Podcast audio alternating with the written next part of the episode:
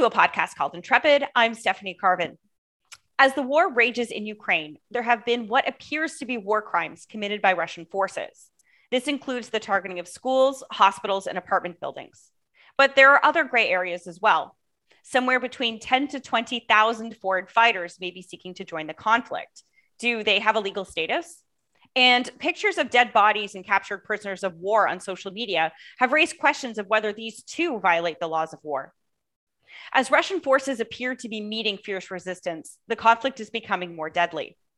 To help us understand how the laws of war apply, I'm joined today by Intrepid podcast Craig Forcese, but also our good friend Blaise Cathcart, former Judge Advocate General of the Canadian Armed Forces, who is presently a senior fellow at West Point and an adjunct professor at the University of Ottawa Law School. Hi, guys. Hey, Stephanie. Nice to see you. Good to see you, Blaise. Good to be here, guys. Good to be here. Welcome back. So, so uh, I think we we discussed before we started this podcast that it actually might just be a good idea to start off with a discussion of what are the laws of war, which are also sometimes called international humanitarian law. Yeah, basically, from the perspective of law of armed conflict, as I tend to refer to it, but you're right, Stephanie, it's commonly known as international humanitarian law, not to be confused, uh, although it often is, with international human rights law. Those are, are separate uh, legal tools and mechanisms international humanitarian law or law of armed conflict largely consists of treaty and, and I think for most uh, listeners they'll be familiar with the main bodies which are the Geneva Conventions of 1949. There are four conventions there, two additional protocols in 1977, the Hague Regulations, which are a bit older, uh, largely from 1907. But all of these form essentially the core of what we call the law of armed conflict and they apply along with other treaties, things like anti-personnel mine treaties and chemical weapons and cluster munitions, those types of things. They all apply when armed conflicts exist. Now, under international law, there are two types of armed conflict. One, which we'll focus on today with Ukraine, is called an international armed conflict. The other is called a non-international armed conflict.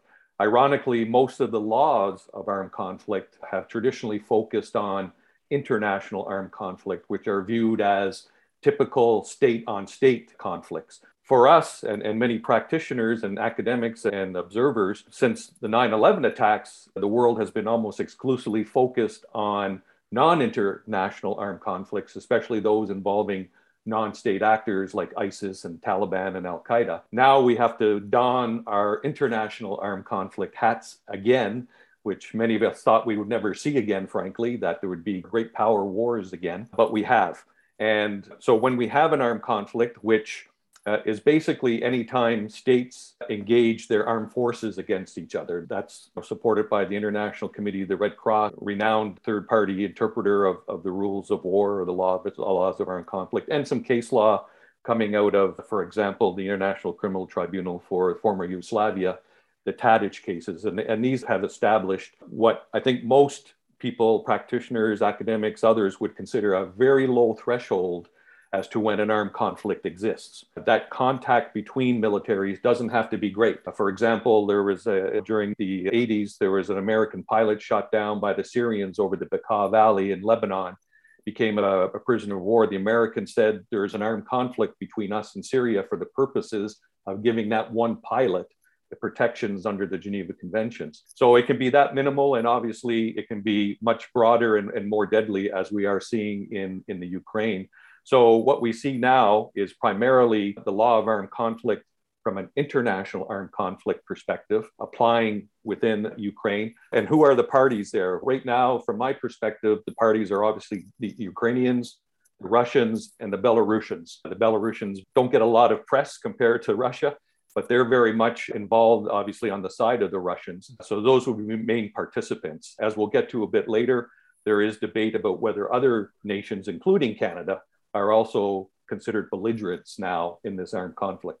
So, Craig, did you want to come in on this as well? Yeah. So, Blaise, just a question. So, just to be clear here, the prerequisites for the existence of an international armed conflict do not depend on a formal declaration of war. Am I right? You're correct on that, Craig. In fact, really since post World War One era and, and other uh, developments in the law, something called the Kellogg-Briand Pact, for example, and of course the inception of the UN Charter in, in, in after uh, World War II, they have essentially from a legal perspective, I'm not talking about everyday parlance, but from a legal perspective, outlawed the concept of war. And so declarations of war while they still exist within various countries' own domestic laws for to trigger a lot of authorities and financial authorities, from an international law of armed conflict perspective, war is illegal. What has grown up in its place, as, as I've been using that term, is this concept of an armed conflict. And the armed conflict is, as I mentioned earlier, based totally on facts. So, the reason that has developed for your listeners' interest is historically you had many states who would throw their full armed forces at each other and would tell the world, oh, but we're not in an armed conflict. Conversely, you'd have militaries not fire a single shot at each other and say, we're in an armed conflict. Those were largely for political reasons. Now the law says we look objectively at what's going on. And if it looks like the level of violence and the numbers of, of troops, et cetera, are significant, then that crosses what I called earlier a fairly low threshold that you have entered into an armed conflict, even if the state itself is, is in denial about that.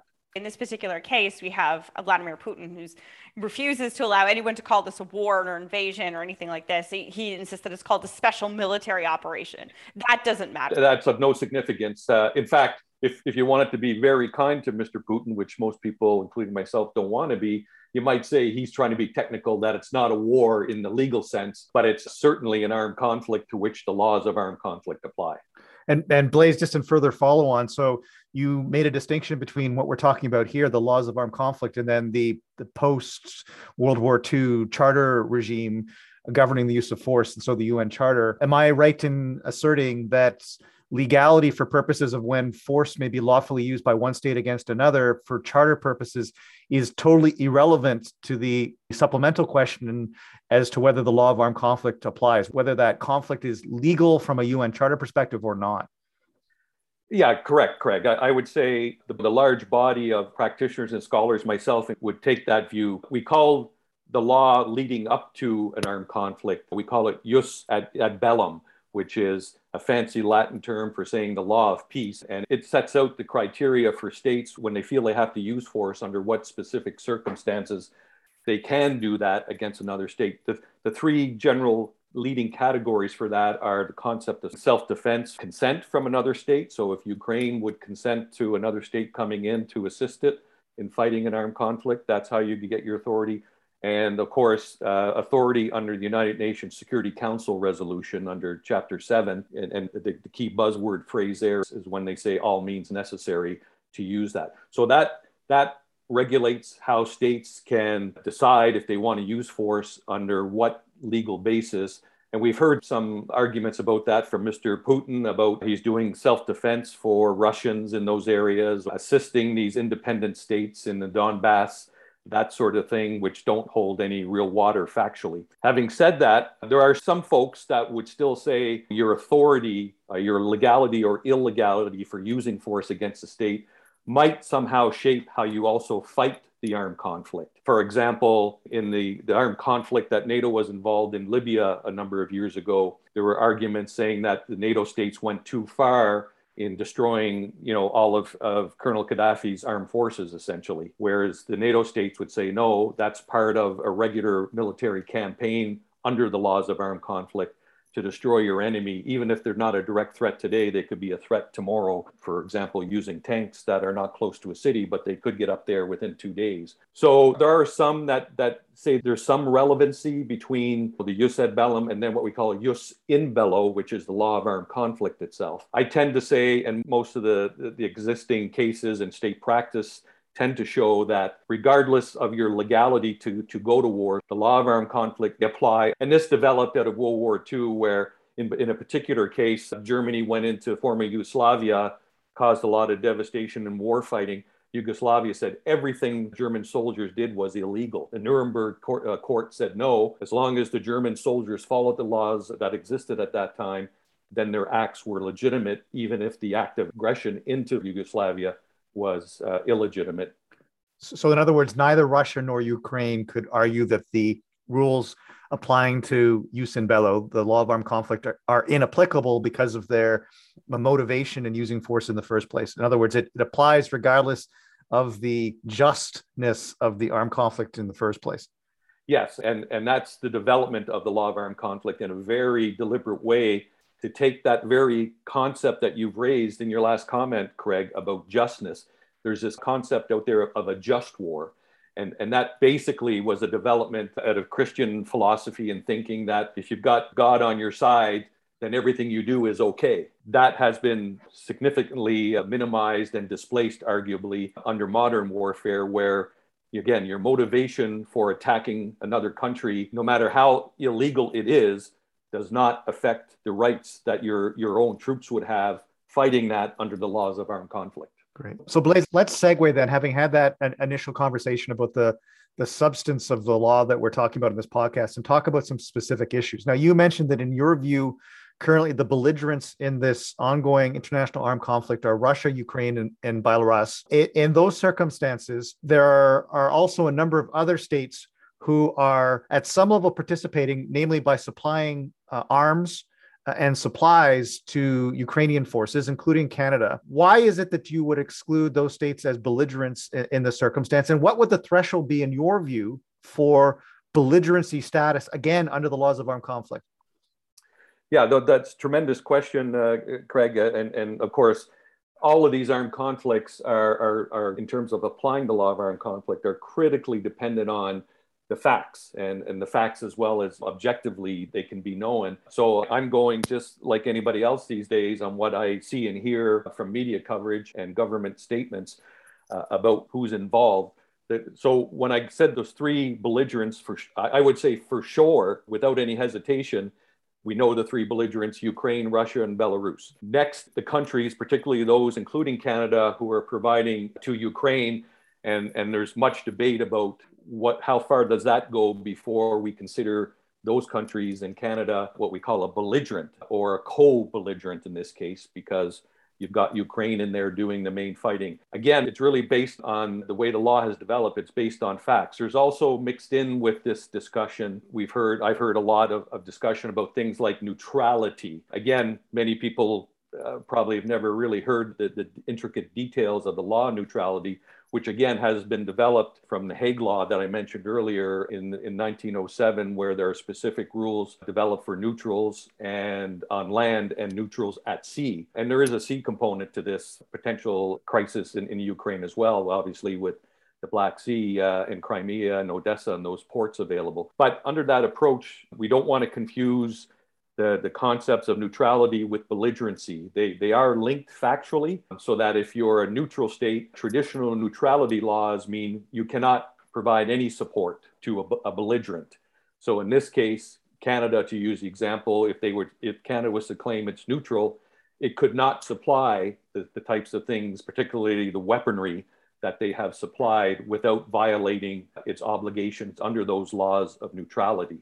And, and then the, the, the, next threshold question is maybe Canada is claiming to be neutral and maybe it has violated neutrality, but that doesn't, from a legal standpoint, translate automatically into Canada being a belligerent or a co belligerent in those circumstances.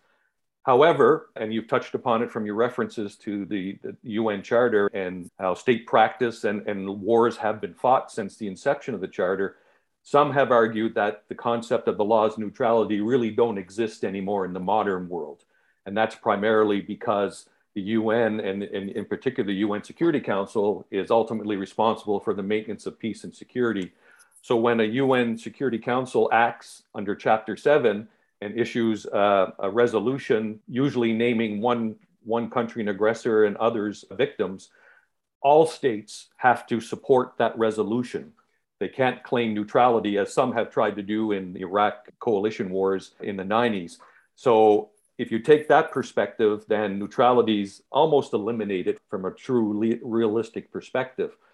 However, in a case like this, where you have one of the belligerents, being Russia, is also one of the permanent five members on the Security Council and can veto, as they have done, any potential resolution saying that they're the aggressor and, and you know, they're to take action against Russia, other states.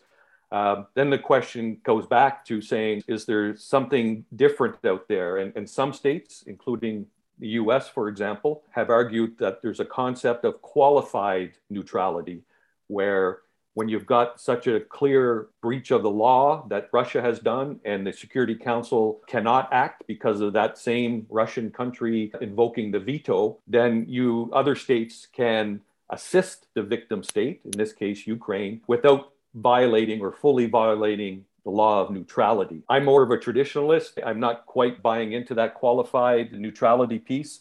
I think you're, in this case, Canada, and, and Canada, to my knowledge, has not openly stated that it's neutral in this circumstance. I think the facts would belie that anyway. But if they said they were neutral, then I would argue that they probably violated the neutrality by offering up, particularly the weapon systems, to, to the Ukrainian forces.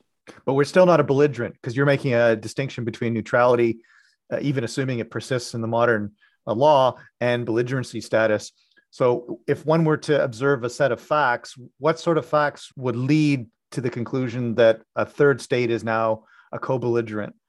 Yeah, and, and again, there's uh, there, there's no sort of scientific black and white answer. It's highly dependent on the facts, and and as in most armed conflicts, uh, most of the public, including myself and, and you guys, never know the full extent of the facts that that are supporting it.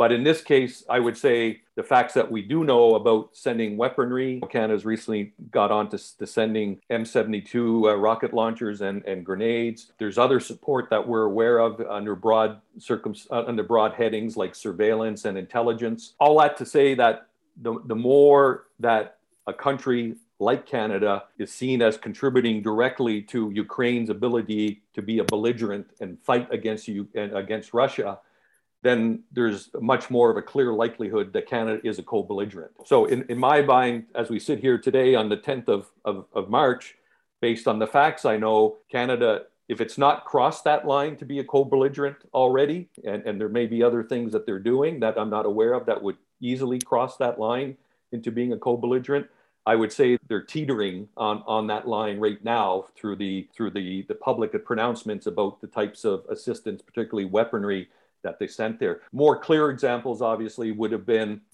if if we go and actually do fighting, any state goes any state goes in there and, and actually helps the Ukrainians on the ground in the air, and then that makes you a co-belligerent. Then there are degrees after that. So, for example, you may not do the fighting per se, but you may be sending troops in there to work on on gathering intelligence and information on on creating targets for the Ukraine military to target the Russian forces. In my opinion, that would cross the line as well as being a, a belligerent in those circumstances. So then, then, then there's those the gray the, the grayness really starts or the fog grayness starts to roll in when you're you might be sending surveillance assets or providing let's say satellite coverage that that the Ukrainians can use then to target Russians. Some may argue that's not enough to cross that line. Others and I tend to put myself in the latter category where I think if you are helping them actively help Ukraine target Russian uh, forces, then you are a belligerent. So let me, but let me, without belaboring this point, because we've talked about two different legal regimes. We've talked about the use, the jus ad bellum, the, the circumstances in which force could be used by one state against the territory or political integrity of another state, and then the jus in bello, the law that applies during the armed conflict. So yeah. let's say, for the sake of argument, that Canada were a belligerent what would the consequences of that be legally? Presumably, that means, in, in terms of status distinction, that we're a Canadian a soldier or someone who was participating in the armed conflict found in the Ukraine itself, the Russians would then A, be able to target that person as a belligerent, yeah. and B, if they were captured, they might have prisoner of war status. And that's something we can come back to. But that, but the status of belligerency in uh, law of armed conflict would not itself opened the door to Russia claiming that it was subject to an armed attack, justifying self defense against Canada by attacking Canada, say. No, you're quite right on that. In this case, assuming the same the same set of facts that, that the armed conflict is already underway between the Russian, Belarusian, and the Ukraine forces, then other states who join, you're basically then, and, and that could equally apply to the Russian side. The Russians may get more allies that join the con. Just and again, if you look at that traditional, again, state on state view, the you have the allies, and, and then the allies have the enemy forces.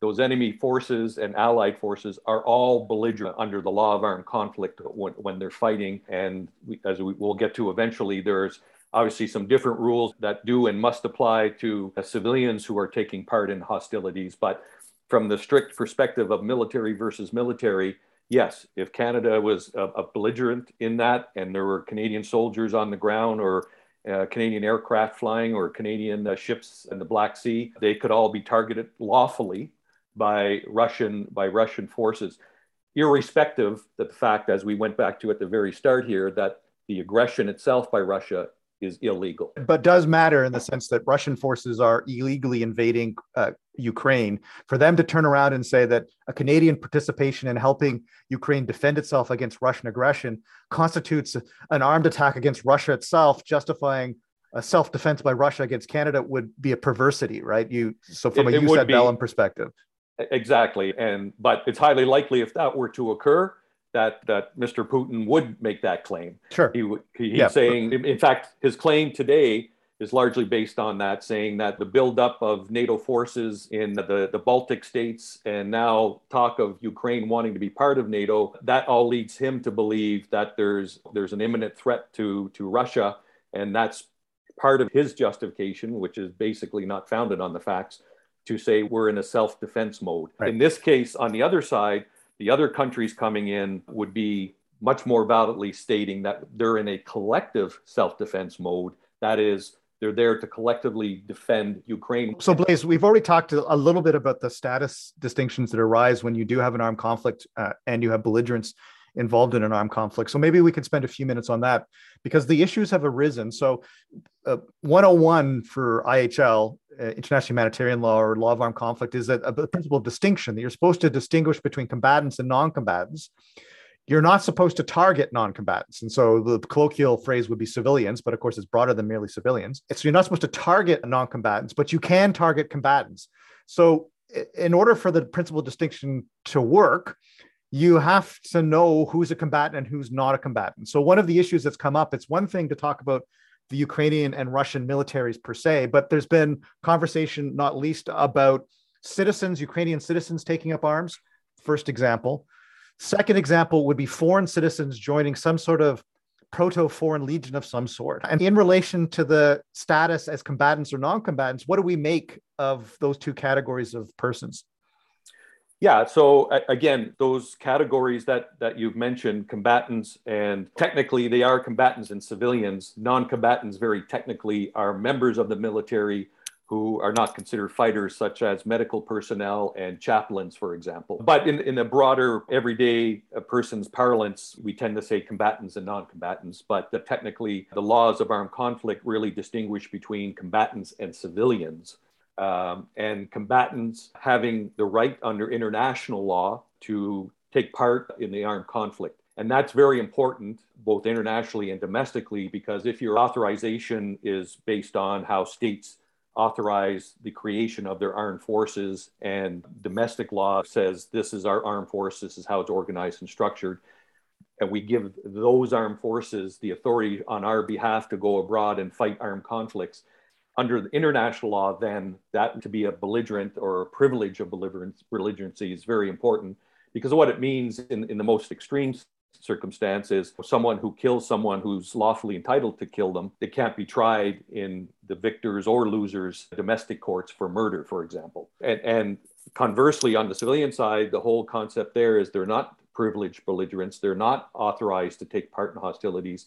In return for that they get very significant protections under the law of armed conflict, particularly Geneva Convention number four from 1949. It outlines a whole host of really, really impressive protections for civilians. Now, those protections are only as good as the persons, the fighters who comply with the law to protect the civilians. So, under law of armed conflict, there are basically Geneva Convention, Hague regulations that I talked about earlier were the initial documents and then built upon by Geneva Conventions, in particular Geneva Convention number three, which deals with prisoners of war. And it, under Article four of that convention, the Geneva Convention three, it, it sets out sort of the criteria of who gets combatant status, which then would be entitled to have POW, prisoner of war status, upon capture. Those, those criterion one is if you're a member of the armed forces, militias and volunteer corps that are part of the armed forces of a state. And again, it doesn't give much more detail. That leaves it to each individual state to describe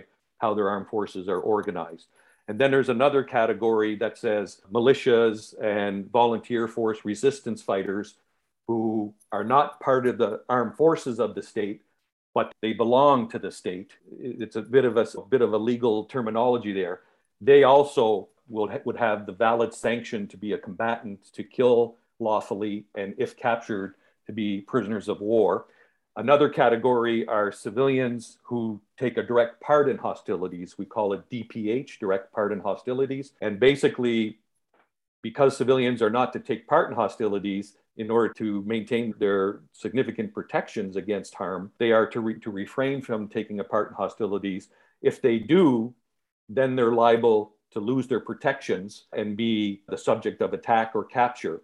Now, we can spend many more podcasts, and I'd love to with you, explaining, you know, the modern developments of this concept of direct participation hostilities because the rules themselves don't give a lot of detail to that. There have been other efforts. The International Committee of the Red Cross has tried to put out guidance on what it means to take a direct part in hostilities. Some states agree with it. A lot of major states like Canada don't fully agree with it. But essentially, that came about because of the, the growing prevalence since 9 11 of what I referred to earlier as non international armed conflicts, where you had these organized armed groups who were not state actors, the Taliban, ISIS, Al Qaeda. And so the law had to develop very quickly, in, at least in practice, to say, how are we going to treat these individuals? And there's another category that has popped up in the news once, and that is a category of mercenaries. And, and those are a special, distinguished ca- category of individuals the rules for being a mercenary are, are, laid out under Additional Protocol 1 to the Geneva Conventions of 1977 and it's a very technical there's six criteria i think maybe a bit more about who becomes a mercenary. It's a term that's again in the, in everyday parlance is used to describe any foreign fighter or any foreigner coming into an armed conflict but a mercenary is not that in all circumstances. It, it, it's a very specific category of people a mercenary under the law of armed conflict if you fall into that category is not entitled to combatant status or prisoner of war status upon capture so when we go through the criteria again to be a lawful combatant, and this includes the members of the military, although there's some debate about that because some argue just when a state says you're a member of an armed force, that's enough to give you PW status if you're captured. I tend to think no, you have to comply with the same criteria that militias and volunteer corps have to do, and that is you have to be commanded by someone who's responsible for your subordinates you have to wear a distinctive emblem of some sort. It doesn't have to be a full uniform, but it has to be something. And we see that with a lot of Ukrainian forces wearing uh, yellow. Yeah, I was going to say it's the yellow badge, right? Yeah, yeah, yeah. I've also seen some red ones, but I think those actually might be Russian. Yeah, I, I, don't know them all yet. That's what I said, the facts on the ground. A third criteria is you have to carry your arms openly when you're fighting. And a fourth one, which is very crucial, and this is one that a lot of groups don't comply with, is you have to comply with the law of armed conflict when you're conducting your military operations. So if you fall into those the, the, categories that follow those criteria you'll achieve lawful combatancy which again gives you combatant immunity not to be charged with murder for example and that but it also makes you liable to be killed by the other lawful combatants as well where we get into a lot of gray area and debate now is really in these categories of civilians who are already in Ukraine taking up arms and others, foreign fighters that, that we've talked about who are coming in. I, I did miss one category that, uh, that does apply to civilians. It's the only category where the civilians don't need the approval of the state to fight. And that's a category called levée en masse. And, and, this was a concept, again, developed in the, the 1949 Geneva Conventions under Geneva Convention 3, where if one state is invading a country, uh, citizens can spontaneously take up arms to resist that. But the arms, you have to carry your arms openly again, and the spontaneity uh, can't last for weeks or months or years. The whole concept is citizens can rise up without state approval to fight the enemy in order to give the state time to organize its armed forces and to create officially sanctioned volunteer corps or militias of that nature. If you're a person and you spontaneously take up arms and you're by the Russian forces in this case, you're entitled to be a lawful combatant and you're entitled to prisoner of war status. So, just to then summarize the categories that have been in the media often, because there's a lot of conflation of terms here. So, yeah, uh, if we talk about Ukrainian civilians who have now taken up arms. The question as to whether they're lawful combatants or not would, would hinge on to what degree are they integrated into existing armed forces? To what degree, in doing so, uh, do they comply with the criteria you've listed for lawful combatancy status? Yep. Or alternatively, uh, are they legitimately a levée en masse, in which case they would also be entitled to PW status?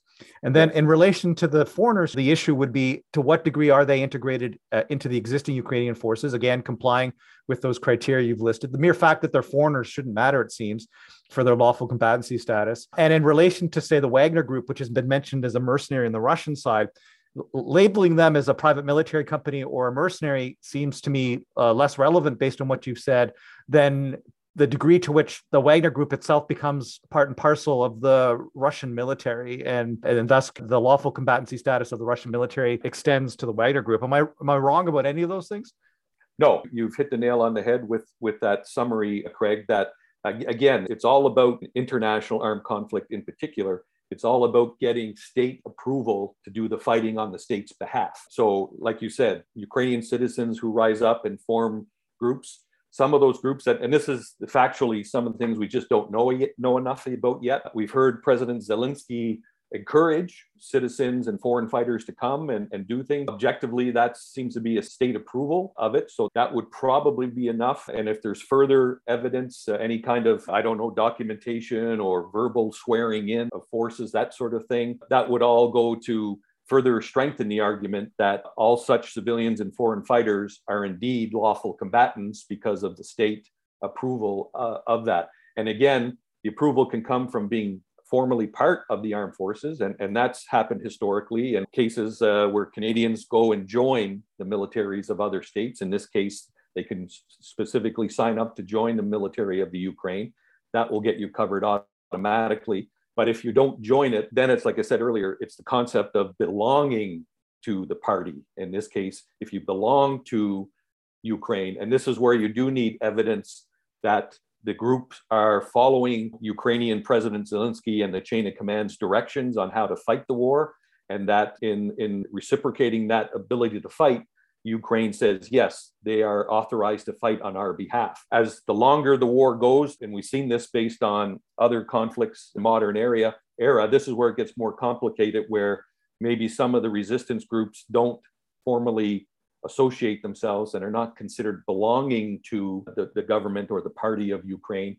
And in that case, the only category left for them is, is the category of taking a direct part in hostilities. And if it's a big enough group, like we've seen with non state actors like ISIS and Taliban, Al Qaeda, then they, it can be considered an organized armed group of unprivileged belligerents or unlawful combatants who, even though they are taking part, don't have the legal authority to do, and they're not considered civilians in the strictest sense, and they're not considered combatants, lawful combatants in the strictest sense. And again, there's still much current debate about that issue, and we could spend more podcasts doing that one too. But that's concern here is the more the fighting continues, if there are large groups of civilians and foreign fighters coming into Ukraine who don't have the approval or the authority of the government, or in many ways outright say we're not part of the government, we're just fighting for the freedom of individual people, to put it that way, then they become groups outside of lawful combatants and outside of protected civilians.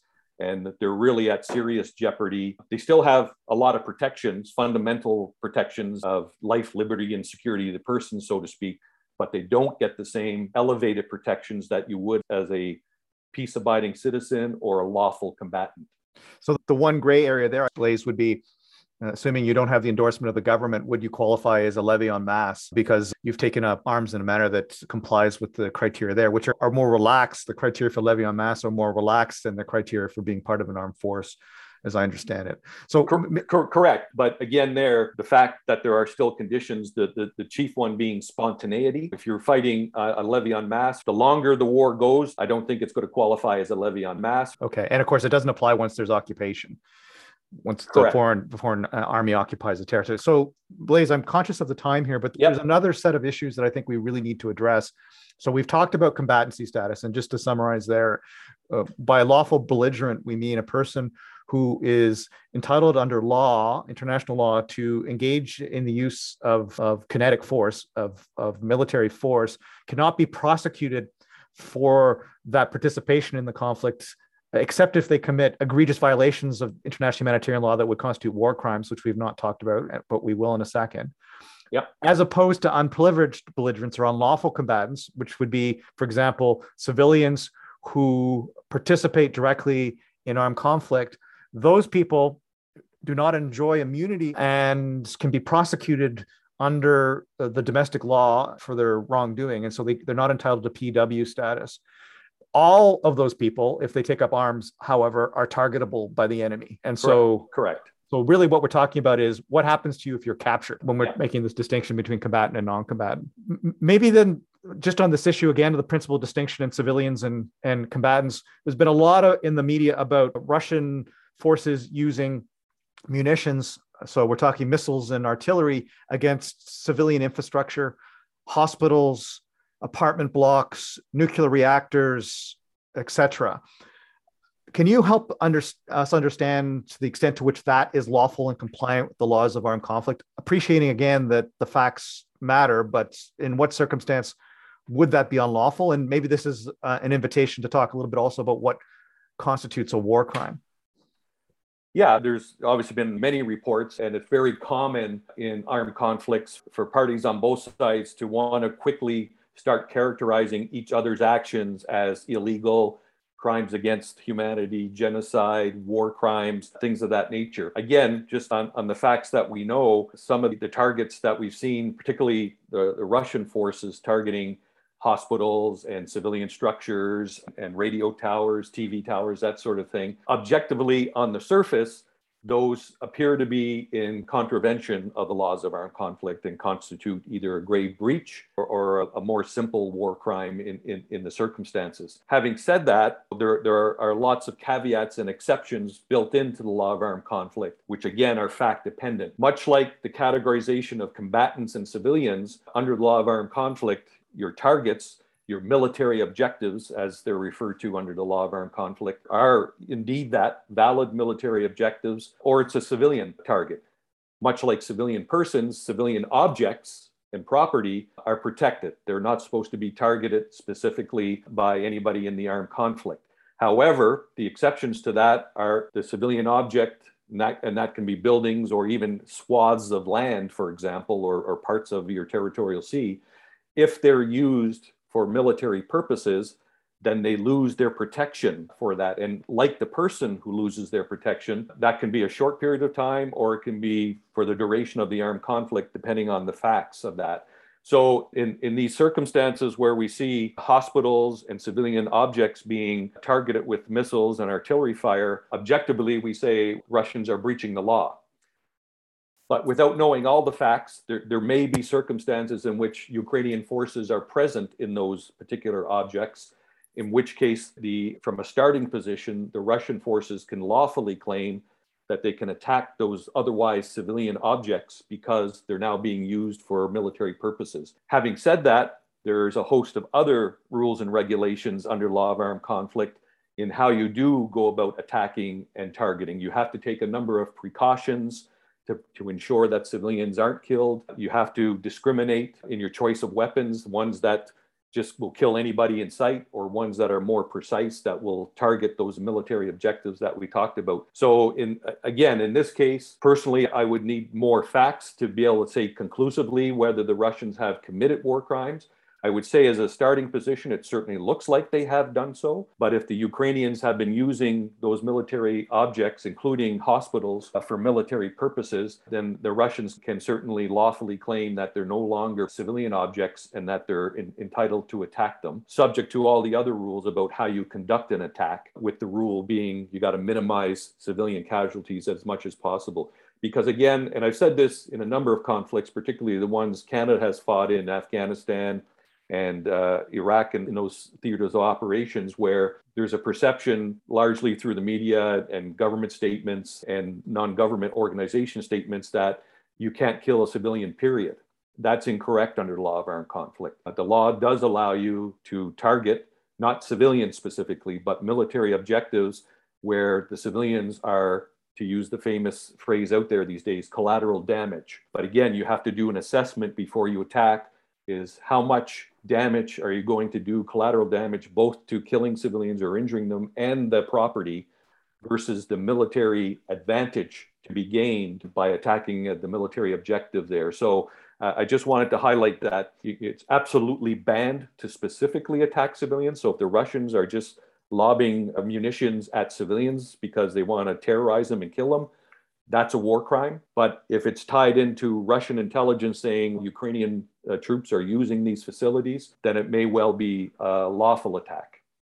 One other issue about the weapons use is the use of cluster munitions. So that also has come up in the media. Now, you mentioned at the outset the laws of armed conflict can include regulations on certain sorts of munitions. Is that particular to those states who have agreed to those constraints? So I'm thinking here of cluster munitions. So would it apply in this theater?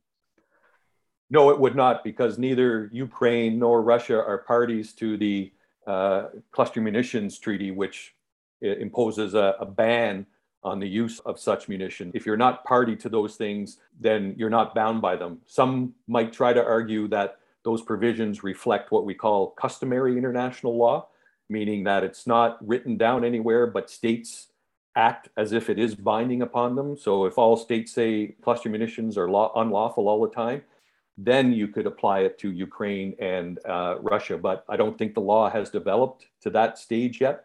So if you're not a party to the actual treaty, then you're not going to be bound by that. Cluster munitions in this context can be lawfully used by both sides.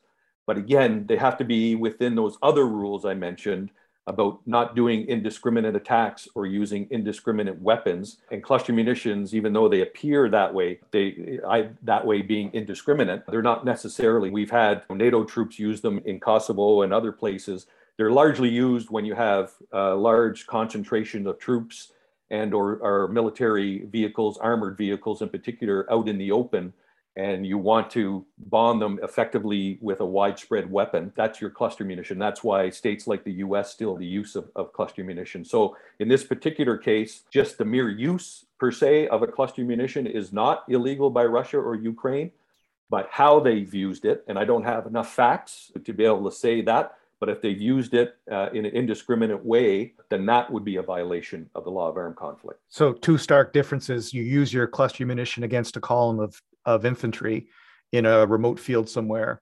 Because you're not governed by the convention that would outlaw all use of cluster munitions you're subject to the regular rules of the law of armed conflict and that would be appropriate targeting of combatants. Correct. Counterpose that with a circumstance where you use your cluster munitions uh, in a schoolyard uh, where there's no military objective uh, because the area is not being used for any military purpose whatsoever. Regardless of whether cluster munitions are banned for you under the convention that would violate the principle of distinction because you're now using it in a manner that effectively targets civilians, regardless of the ammunition been used. You're you're acting unlawfully. Am I right? You're right on that. And there's just one other point to add. I have to confirm, but I believe Russia and Ukraine may be parties to another convention called the Explosive Remnants of War Convention. And that's designed to deal with the after effects of war and attacks so that if there's a lot of munitions fired in, in armed conflict, so artillery shells and grenades and mines and munitions are left unexploded. Not all of them work the way they're supposed to. States will have an obligation to go in and clean those up and diffuse them. If when you're using a cluster munition, that the far majority of your munitions will never explode upon impact on the ground, then that can be used as evidence that you're thinking of it as an indiscriminate weapon because it's highly likely that another civilian, particularly children, will come along and think of it as a toy and play with it. So there's there again, the law of armed conflict I think has a, a, fairly comprehensive way of dealing with cluster munitions. I just have one last question because this keeps coming up. Based on what we've heard about, okay, protection of civilians, targeting, all this kind of stuff. This I think this kind of wraps that together. We have seen attacks on humanitarian convoys, like basically convoys bringing people out. I think that's indisputably a, a war crime, and the ICRC has in fact said as much. I guess the other question I have though relates to humanitarian convoys that only go to Russia. So Russia's basically saying, yes, we will allow for people to escape to get out of Mariupol and, and the, the other cities that are under attack, but we're only going to let them escape either to Russia or Belarus. Is that permitted? Uh, the short answer is yes. Again, coming back to your, your point about this concept of humanitarian corridors or humanitarian convoys. The law of armed conflict does account for them. It, it says parties shall allow these to happen. The problem is with the wording is that it's based on agreement from both parties of how to execute that. So what that means is you have to set it up with the agreement of both parties as to how the corridors work and who's allowed it to come in and come out. So in the case of attacks on on convoys, for example, it may not, again, necessarily be a violation of the law of armed conflict. If the parties agree that there, there's no military use whatsoever of the convoys, that it truly is humanitarian in every aspect, the stuff being delivered, the, the drivers of vehicles, all that kind of, then yes, an attack on that convoy would be unlawful and a violation, a war crime. But if there's evidence that one side or the other is, is using the cover of the convoy to advance a military advantage by bringing weapons in or gathering intelligence, then those convoys can be attacked under the same rules that we just discussed about proportionality and collateral damage, et cetera, et cetera. Just to oh, finish your second part is where they go is to be agreed upon as well. Obviously, there's suspicion that the Russians are only opening it up to people to go into Russia. Again, if you've got good professional non-government organizations conducting the convoys and the ICRC monitoring, they can monitor the whole convoy from Ukraine into Russia, and then those people, civilians, have to be dealt with under the laws of armed conflict as civilians. They can't be interned and all shot, executed summarily thing. Obviously, the risk is greater if they're all going to Russia, but it's not unlawful as long as Russia abides by the rules to treat the people in accordance with the protections that they're entitled to. Okay. So they don't there's no obligation to allow people to go to Moldova, for example. No. So again, it's all based on uh, the two sides are fighting a war in theory.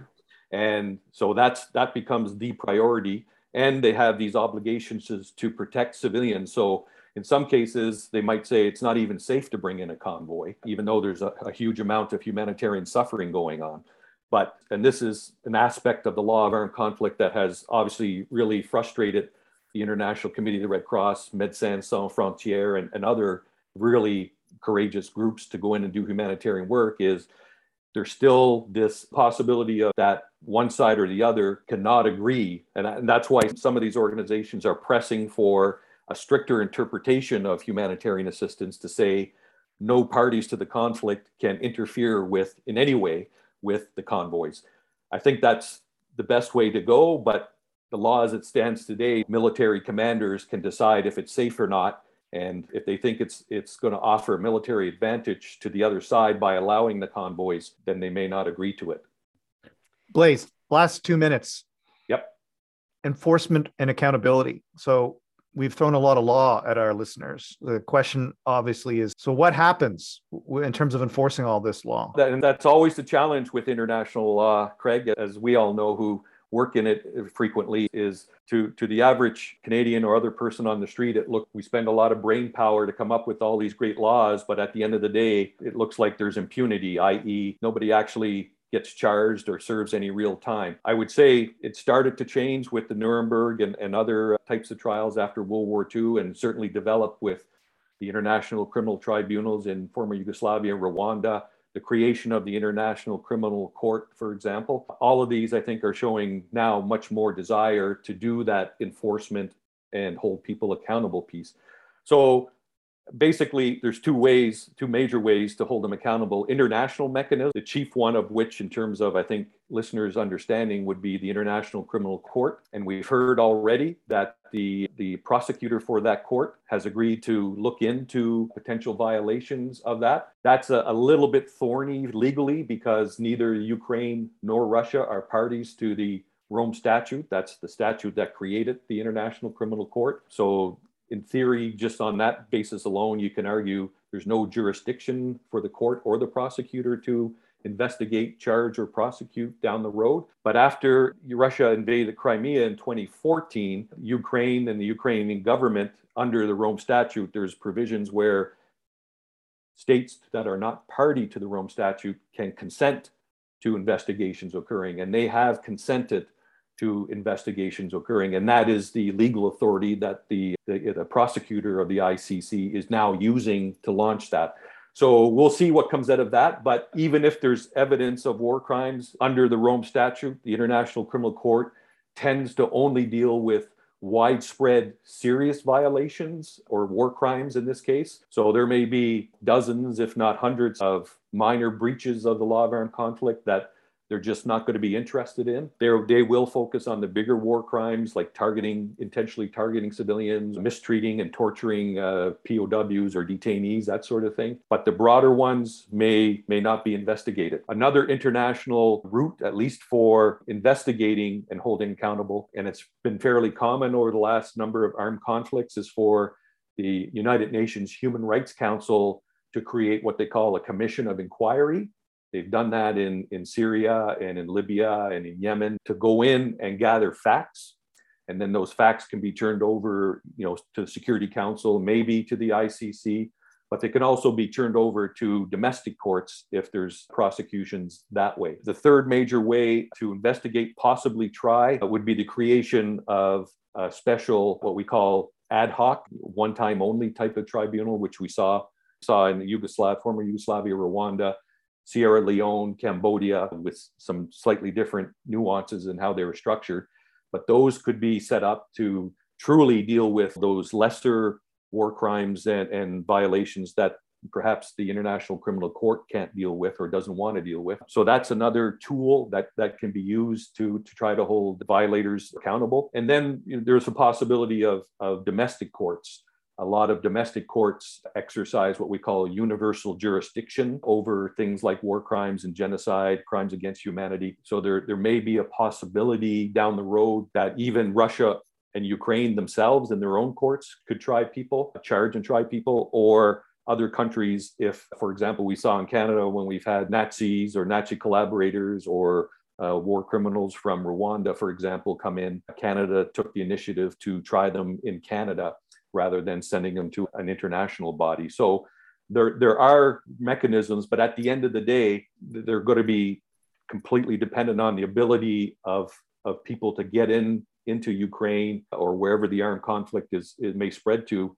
to gather the facts because without that evidence and facts there's no practical way to hold people accountable this has been a really comprehensive overview of the laws uh, that apply to this conflict. I, although I still feel like maybe we're just scratching the surface. There's so many details we can probably dig down on. All of this to say that there's just a lot of bad that's happening on the ground. And I'm quite sure that we will be hopefully having you on to talk us through some of the issues uh, sometime soon. So thanks so much for joining us, Blaise. Thanks for rejoining me again, Craig, to, to try and look at some of the issues with regards to the Ukraine Russia war. So I, I, look forward to talking to you soon, but unfortunately, it's on a fairly tragic topic. Thanks, Stephanie. Thanks, Steph.